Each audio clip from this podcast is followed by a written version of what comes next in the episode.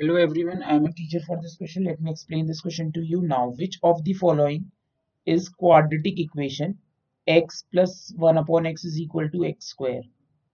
तो हमें इक्वेशन जो दी हुई है वो दी हुई है x plus one upon X is equal to X square check करने के लिए पहले हमें थोड़ा सा सिंप्लीफाई करना पड़ेगा तो ये हो गया एक्स स्क्वायर प्लस वन और ये वाला एक्स इधर गया तो ये बन गया एक्स क्यूब रीअरेंज करेंगे टर्म को तो X cube minus X square minus one is equal to zero clearly equation जो है पावर थ्री में है. मीन इसकी डिग्री जो है थ्री है. तो ये क्वाड्रेटिक इक्वेशन है नहीं कि क्वाड्रेटिक इक्वेशन की डिग्री टू होती है. Since this is not of the form not of the form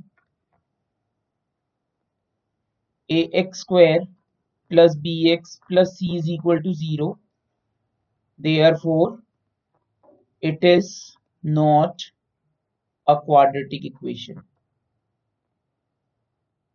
Quadratic equation. That's it. I hope you understood the explanation. Thank you